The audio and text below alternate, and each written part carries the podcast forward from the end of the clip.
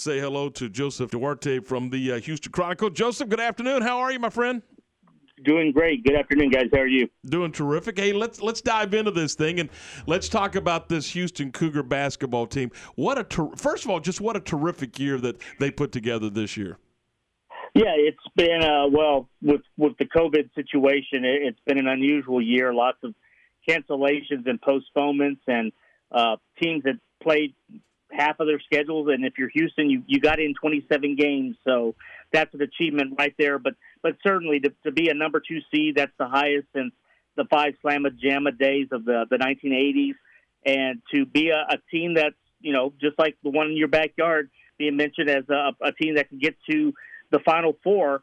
Uh, you know, it's it's been pretty uh, pretty amazing, and they've done so with uh, a new cast of characters, uh, some returners, but uh, the the constant in all this has been the, the job Kelvin Sampson's done. That's where I wanted to go next. Talk a little bit about what Kelvin Sampson has meant to that program from a credibility thing and just his X's and O's and, and how he relates to kids and all of those all those little intangibles that it takes to build a program. Well, if you want to talk little intangibles, the the fact that when he got there, uh, he was playing in a in an arena, Hofheinz Pavilion they they literally could not turn out the lights in the building because they weren't sure they could get them back on. That's how bad things were. He was embarrassed to take recruits inside the arena, so he didn't. But what he did do was he sold a vision, and eventually they had uh, drawings made up of first a state of the art practice facility that he wanted to get built, and then with the money uh, of Tillman Fertitta, who's their their billionaire Board of Regents chairman and the Houston Rockets owner, they uh, they had an infusion of cash that allowed them to upgrade the arena. It's called Fertitta Center now, and and put that on par with a lot of other college uh, basketball programs. And that was just the beginning. He had to recruit players. He had players leave before they even met him, and it was it was not a rebuild. It was a complete build. And he goes in. He uh, went 13 and 19, and he'll in his first season, and he'll tell you He's shocked that they even got that. And from there, it's been uh, two NITs, and this would have been the year four of getting to the NCAA tournament if you count last year's cancellation. So it's been a, uh, a really uh, quick uh, rise for the program, and we're talking about a program that hadn't been relevant since those Phi Slama Jama days, and you know we're talking that's been uh, over 40 years. So he's certainly brought them back into the discussion and made them a perennial top 10 uh, team and a contender. And, and, there's a pretty unique connection there between Coach Sampson and the head coach at Cleveland State, Dennis Gates. Has Coach Sampson talked about that at all with y'all? Well, last time we spoke with uh, Kelvin was on, on Sunday, and he uh, hinted at it, but he, he wanted uh, Dennis Gates to be the one to share the story. And we, in fact, talked to Dennis Gates twice about it, and it is it's a crazy uh, a way of, of meeting.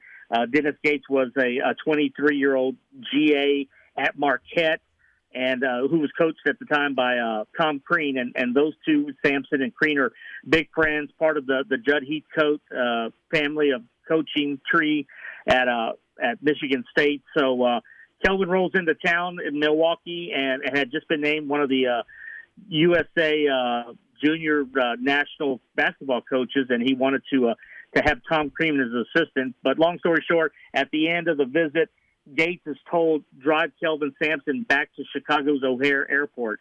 About 75 minute drive. He said he was so nervous he actually took the long route so that he would have more time in the car to ask Kelvin Sampson a bunch of questions because he's a young guy that wanted to get into the business. He said he was nervous, had both hands on the wheel, but he got him there. They had a great conversation, and about a few weeks later, there was a package in the mail from Kelvin Sampson. It was an autographed book of Sampson's uh, biography uh, about his time and his as a coach, and he had a message in it uh, to, for Gates. And as luck would have it, you know, 15, 20 years later, the two are going to be on opposite sides, uh, coaching against each other uh, Friday in the NCAA tournament talking with Joseph Duarte from the Houston Chronicle.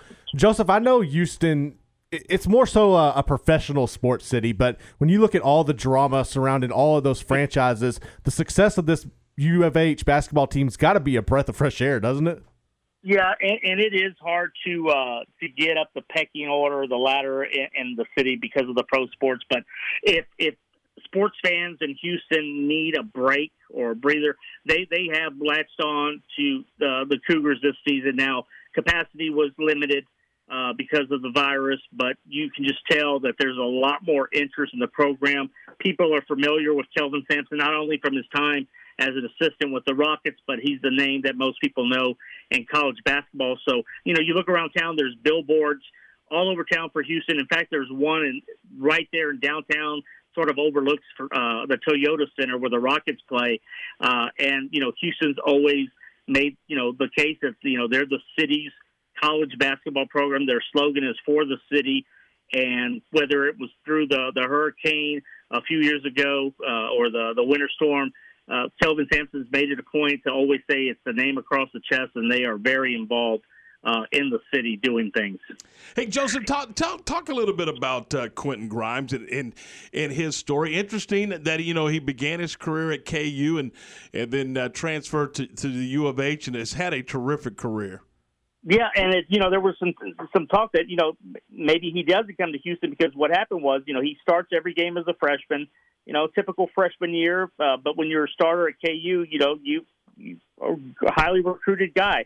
But he uh, he decided to to throw his name into the the pool for the NBA draft, and uh, I think KU thought he was gone. So by the time he decides he wants to come back to school, they had no spot left for him. So uh, Bill Self uh, helped him out, sort of, uh, you know, in terms of releasing him. And Quentin Grimes started looking at schools, and Texas A&M, Houston were schools that he looked at, and he eventually uh, signs with Houston. So you know, just to get him that way, and and it was a situation Houston wouldn't have had a spot for him if Armoni Brooks doesn't decide to leave school early for the NBA, and he doesn't get drafted. So it sort of you know worked out where they were able to add Quentin Grimes. And last year, you know, he had one of those years. It was a good year, not a great year, and he did a lot of the off season, and he's just been incredible. Other than maybe two games where he was dealing with a little bit of a foot issue. Uh, the guy has been a closer. I mean, he is the type of talent that I mean, once he gets in a rhythm, it, it's it's hard to get him to stop. I mean, he catches fire.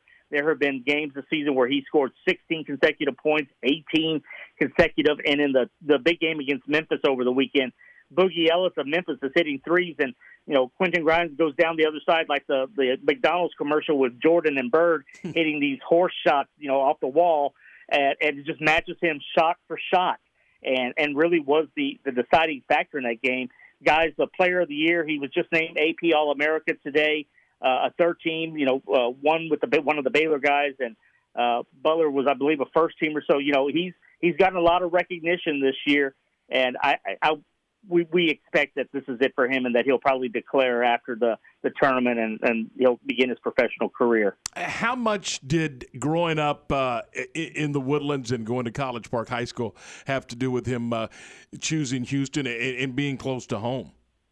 Oh, I, I, think that that was the the big part of it because if you look at it, the, the last two schools were were both convenient in terms of distance, A and M and College Station, but being here in Houston, I, I think again you, you start to, to look at Sampson's influence, the coaching staff's influence. They have done a really, really good job the last few years of, of landing players. Uh, just the recruiting part of it has has really uh, uh, gotten off because of the, the, the wins and and and the, the, how far they've gone in the tournament. So that was a lot of the factor. And plus, you know, you're right there. Parents can come to every game, and it's you know a 25 minute drive or so. So uh, that had to have been a, a huge factor in his decision. Joseph, what are your thoughts on the Midwest region that the Cougars are a part of?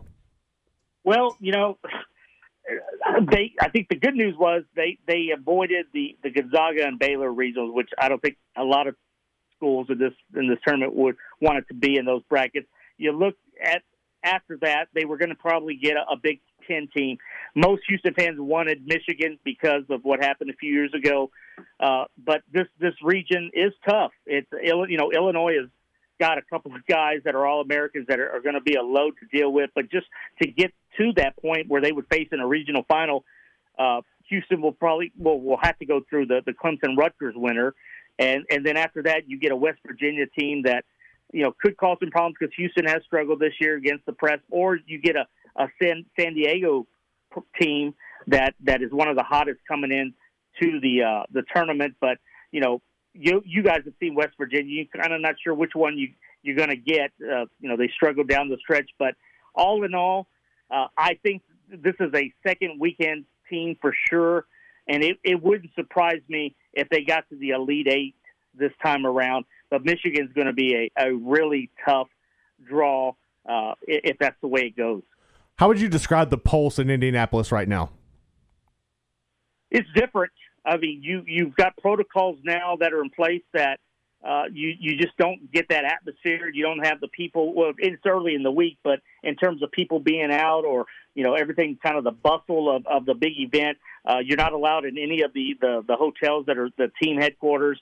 Uh, they've got to go through the strict protocols. You know, the first two days they were in isolation, had to go through uh, two negative tests just to get out to practice and be able to be in what the NCAA calls a, a controlled environment. And then you have a tournament that we're used to being coast to coast and multiple cities where it's all in that Indianapolis area. I will say the the the interesting part will be that the fact that Kelvin Sampson will have to play his first game in Bloomington, Indiana, where uh, things didn't quite work out uh, for him the last time. So uh, somebody at the uh, between the TV networks and the NCAA has a has a sense of humor and certainly wanted one of those juicy storylines for the first weekend. Well, it didn't fare well for the guy who followed him because now Indiana's open themselves. Maybe Indiana's thinking they could get a quick interview when you know try it again and see what happens. Maybe so. Hey Joseph, thanks so much, man. Appreciate the insight on uh, on Cougar basketball. We we do appreciate your time today. No, thank you guys for having me on. Have appreciate a great it. day. That's uh, Joseph Duarte from the Houston Chronicle.